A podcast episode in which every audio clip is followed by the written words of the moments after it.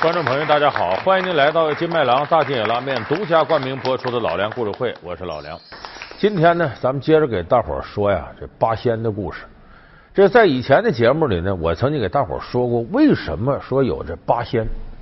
你看中国这个神仙呢，不少都高大上的，玉皇大帝啊，如来佛祖啊，太上老君呢，还有孙悟空这样的天造地就的精灵，石猴从石头里蹦出来的。八仙不一样。八仙是讲述老百姓自己的故事，就八仙都是从凡人里边过来的，所以八仙这个八是虚指，它泛指芸芸众生。那么这八仙代表芸芸众生哪个层面呢？男女老少、贫贱富贵。当然这个说法不一啊，男为吕洞宾，女为何仙姑，老为张果老，少为蓝采和。富为韩湘子，贵为曹国舅，贫为汉钟离，贱为铁拐李。男女老少，贫贱富贵，但也有不同说法呢。说蓝采和代表穷，韩湘子代表少。说那谁代表富呢？这就是咱今天要说的有争议的。有人认为这里头那汉钟离呀，就梳着两个抓髻，露着大肚子，扇着蒲扇，说这位应该代表这个贫。说没钱吗？穷叮当响。有人说不对，他过去大将军出身，有钱，而且他会点石成金，应该代表着富。所以对汉钟离的争议最大，这是第一个。第二个，吕洞宾一辈子度化三千人，何仙姑就是他度化的。汉钟离一辈子只度化一个人，度的吕洞宾。这是八仙里度化人最少的，就他。再有一个一个神仙，不管怎么说，你是。啊，比这个凡人要高很多，你不能整的破破烂烂、邋里邋遢。尤其是汉钟离那么大岁数个老神仙了，还梳俩小孩的抓髻。大伙说你卖什么萌呢？哎，咱今儿给大伙讲讲这个卖萌的汉钟离到底怎么回事。自称天下都散汉的汉钟离，原是东汉大将，成仙后位列全真道第二祖，又会点石成金之术。那么位高权重的汉钟离怎么会变得如此邋遢？他又为何不顾形象，整日袒胸露肚、头扎压髻？老梁故事会为您讲述是谁坑了汉钟离。汉钟离在八仙里头呢，资格仅次于铁拐李，就是铁拐李成道在前，汉钟离在后。剩下那几位，你看张国老就是年岁大，成仙的时间要远远晚于汉钟离。说汉钟离是干嘛的呢？有人说他姓汉吗？不是，他复姓钟离，单字名权，叫钟离权。由于他是东汉时候的一员大将，所以后人一说他东汉时候的钟离权，简称汉钟离。钟离权将军来了啊！钟离权将军，钟离权将军，去呀，兄弟！啊！哎呀，什么假的？假的！假的！啊！你这个卑鄙的小人，竟敢在这儿卖假药！我叫你走，你要是不走，我就杀了你！哎小人不敢，小人不敢呢！哎，请将军饶命，将军饶命啊！他在东汉时候呢，是一个孔武有力的将军，啊，身体素质非常好。因为这个八仙呢，还对应咱们中国民间这八卦。八卦，咱们很多呃老年朋友愿意琢磨这事儿的，知道乾坎艮震巽离坤兑，代表是乾天坤地、坎水离火、震雷巽风、艮山兑泽。这个汉钟离呢是离卦，离火之下。哎，吕洞宾就乾卦，代表天；何仙姑是坤卦，代表地，阴阳嘛。所以说，吕洞宾跟何仙姑传有事儿，他俩哎，其实就男女这个。所以这个汉钟离呢。离火之象，空有力，大将军出身。那么当年呢，他是怎么得到的呢？这有段很曲折的故事。说这个钟离权呢，当时是代表东汉出征，打谁呢？当时少数民族吐蕃兵犯东汉的边境，就如果要再不出兵抵抗，他就打进来了。这个时候呢，东汉的皇帝呢？说信得着钟离权说你很厉害你去打去。钟离权带五十万大军来到边关跟吐蕃交锋。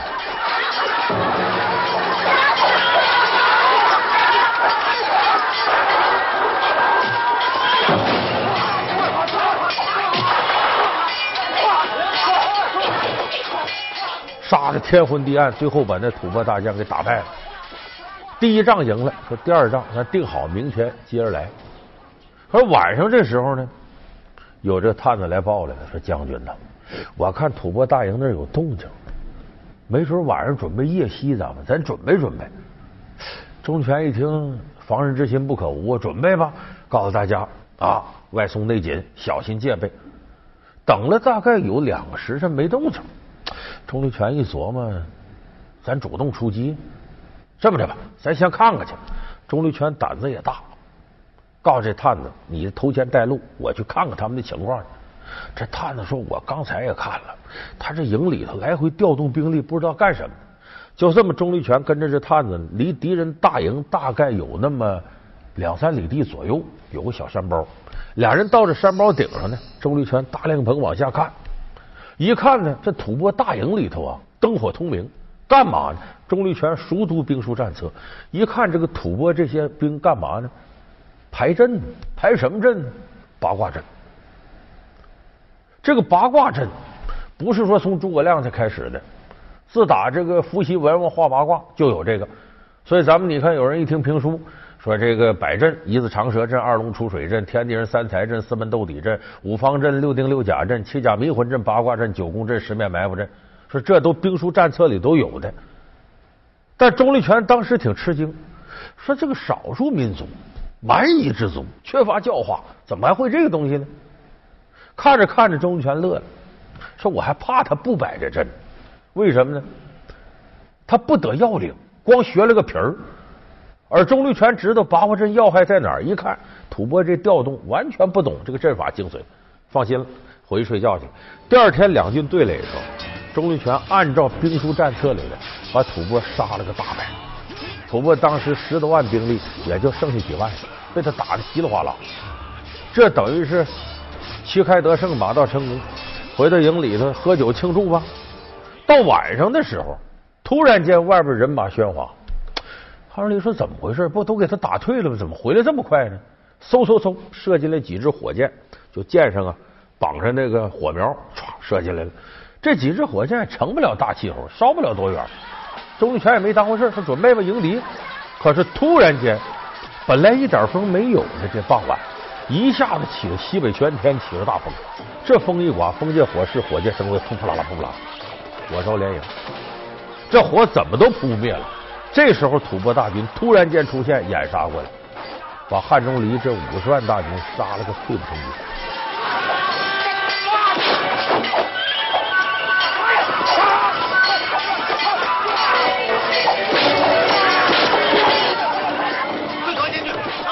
汉中离跑出来，到了一个山坳后头，坐在那儿，越想越窝囊，悲从中来。我这干嘛？你说？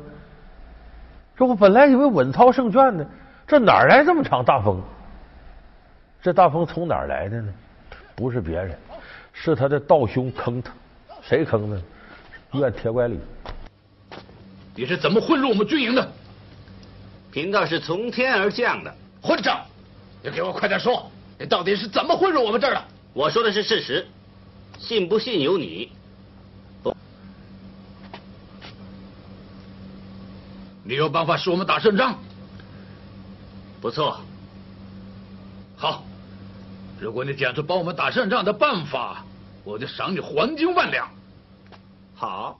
有人说不对，铁拐李跟汉钟离都八仙里头的，都朋友啊，兄弟呀，这怎么还胳膊肘往外拐，坑自己人呢？哎，这咱得补叙一下汉钟离这么个角色。当然，都是他成道之前。说这个汉钟离是前世是干嘛的呢？他为什么输了两个童子那小抓阄呢？他上辈子是太上老君呐，看青牛的童子。咱们可能有人看《西游记》知道，说太上老君身边有几个童儿，那青牛精不下界了吗？啊！哎呀，老官儿，你的牛跑了，牛跑了！这个孽畜跑到哪儿去了？醒醒醒醒醒醒醒醒醒醒！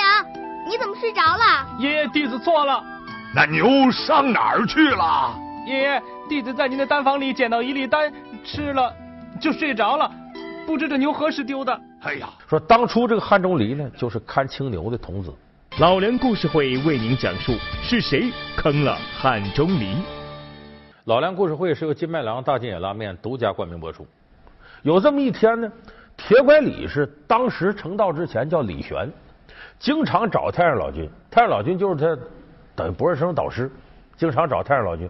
有天呢，铁拐李呢到太上老君洞府，一看呢老君不在，不在他待着没事啊，就跟汉钟离聊天，看青牛这童子说咱俩闲着也闲着，下雨天打孩子闲着也闲着，就这样吧，你那个青牛不拴着呢吗？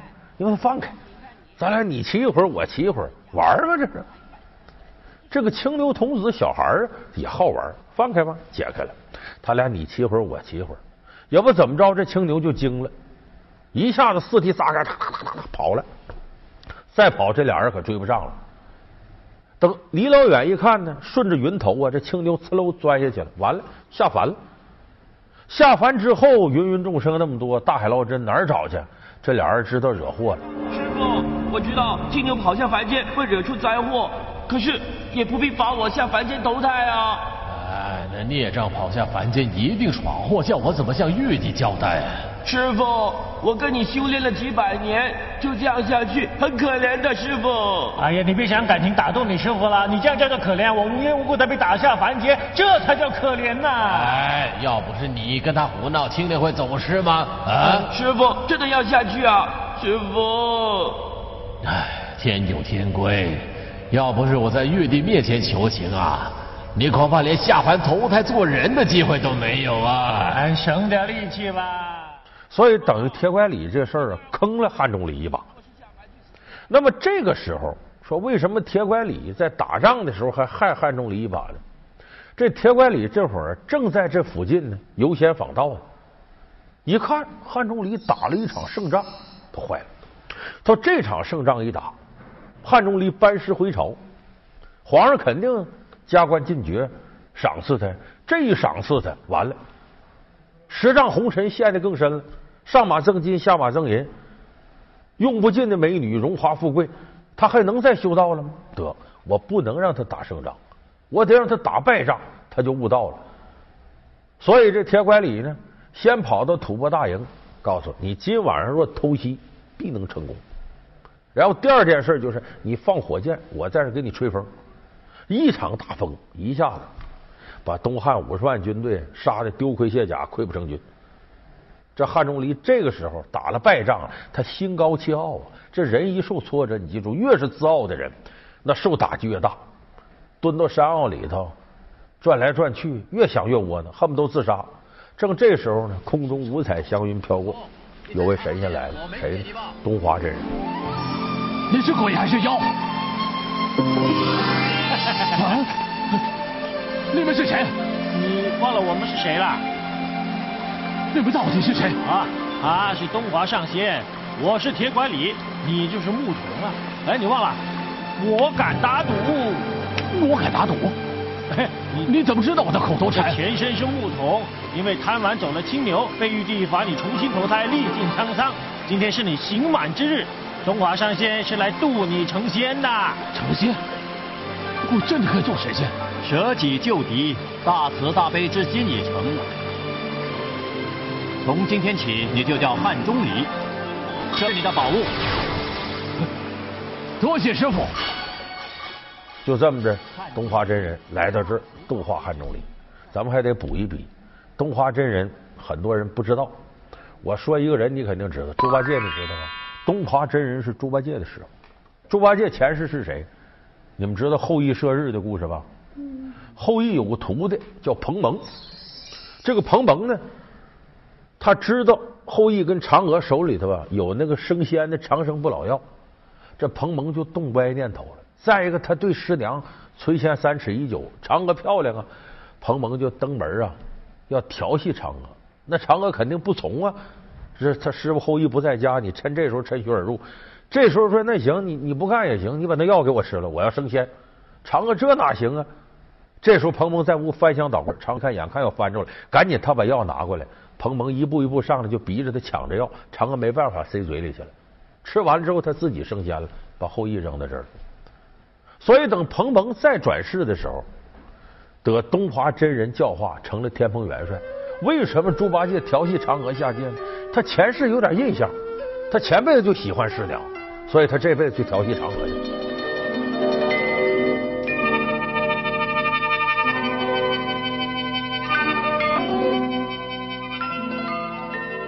所以这猪八戒后来东华真人收他，他成了天蓬元帅，然后调戏嫦娥，最后呢被这个转世下界投胎，错投猪胎，哎，最后成了猪八戒。所以这个汉钟离跟猪八戒是师兄弟，东华真人渡的他，就这么汉钟离大彻大悟，成了八仙里头第二个得道的。那么汉钟离得道之后呢，有一个重要任务，先得是下界把这青牛找着。后来他也给找回来了，这个不少电视剧里还展示这段，把这青牛送回太上老君那儿。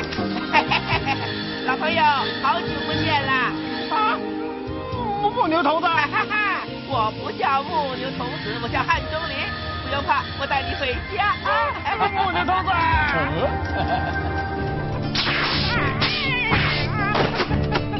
放开我，放开我！乖乖跟我上天去吧。然后他这打扮呢，就按照散人的打扮。就我原来是个大将军，我现在什么都不是了。哎，我以前呢打败仗了，我自己这辈子也不提勇武之事，好汉不提当年勇。他把自己弄得邋邋遢遢、懒懒散散，还梳着两个抓子，就保持太上老君青牛童子时候那装扮。所以，他汉钟离呢是这样一种面目出现在旁人眼前，而且汉钟离知道成仙得道不容易，不是每个人都能得到，所以他呢坚守一个标准：我见着个好苗子我才渡他，轻易我不渡人。所以这后边有这么传说吗？吕洞宾一辈子度化三千人，汉钟离一辈子度化一个人就渡吕洞宾。怎么度的吕洞宾呢？这跟汉钟离一个法术有关。为什么说八仙说有人说汉钟离穷成那样，怎么象征着富贵呢？这富字呢？汉钟离有个绝活，点石成金。这石头他一点就是金子。你要有这本事呢，什么世界投资银行、什么亚投行都干不过你。你到哪儿，比如说去这个喜马拉雅山一点，整座山都金了，那还了得吗？所以说他要多少钱有多少钱。他这个招法后来传给了吕洞宾，结果传给吕洞宾之后。他就没有这法术了。说这怎么回事？教会徒弟饿死师傅吗？哎，这里头有很好玩的故事。说这个汉钟离带吕洞宾修道，修道刚收吕洞宾为徒的时候呢，他给吕洞宾个包袱，说你呀背肩膀头上，你记住，你跟着我这些年，身边须臾不可离了此物，睡觉你都得搁枕头边上，只要出门走你就背身上。你想这包背起来特别沉，得有几十斤。吕洞宾呢也是走道非常难受，累得直上喘，肩膀头都磨秃噜皮。有这么一天，汉钟离带吕洞宾登山，汉钟离轻手利脚，什么也不带，健步如飞上山。吕洞宾背这么沉个包袱啊，这一步一磕头似的往上走。汉钟离到了山顶了，再回头看吕洞宾还在半山腰呢，但是一看吕洞宾呢不辞辛劳，一步一步呼哧带喘的上来了。汉钟离很高兴。就说徒弟啊，你还真有这毅力，看来你是一个得道之人。说着说着呢，吕洞宾说：“师傅，我背太沉了，能不能撂下歇会儿？”后来说：“可以呀。”他就把这包袱摘下来，往地上一放，结果这是个斜坡，咕噜噜噜噜噜噜，这包袱就咕噜下去了。吕洞宾一看这咋的，赶紧跑下去追，结果这包袱一直咕噜下得有几十丈，啪，碰到边上一棵树，啪，这包袱就散开了。等到吕洞宾定睛一看呢，包袱里是什么？一块石头，把吕洞宾气坏了。说：“我这师傅是不逗孩子玩呢吗？我以为给我这包袱，这是法器，这是无上的宝物。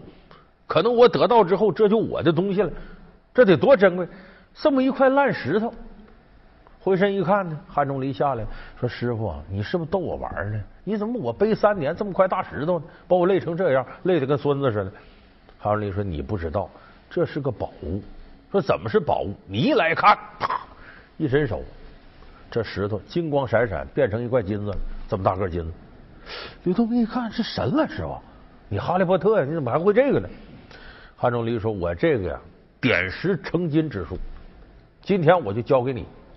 于是念动口诀，告诉吕洞宾怎么样能点石成金。吕洞宾可也学会了，突然间来了一句：“师傅，学会了这我也不使。”他为啥？这个不仁义，不道德。汉钟离说：“怎么个不道德？”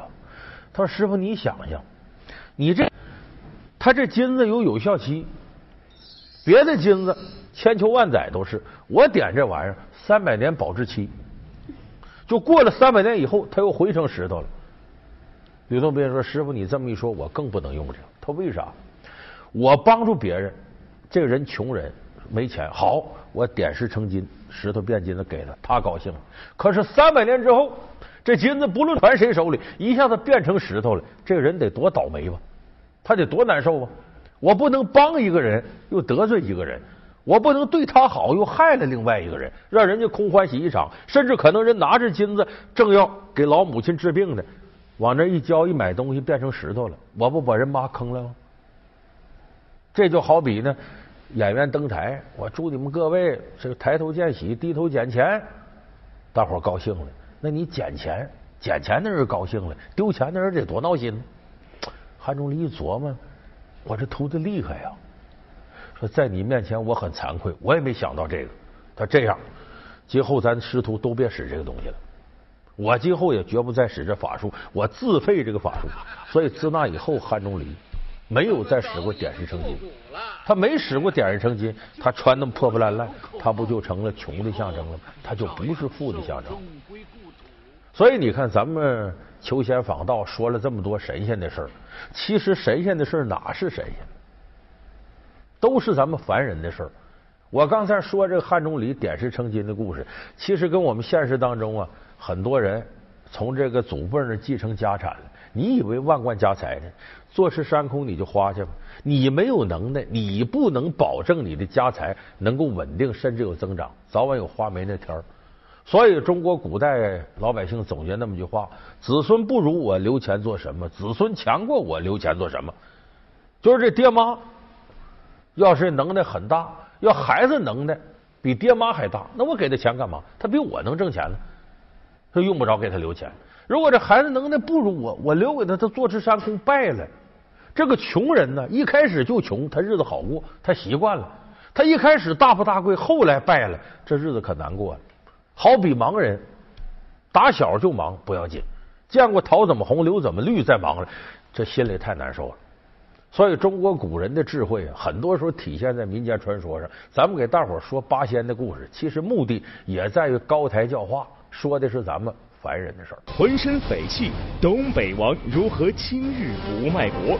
一盘饺子又是怎样引发惊天血案？联手抗敌，昔日对头变成结拜兄弟。不同的政治态度，两大军阀却为什么殊途同归？老梁故事会为您讲述那些年被日本暗杀的军阀。好感谢您收看这期老梁故事会。老梁故事会是由金麦郎大金野拉面独家冠名播出。我们下期节目再见。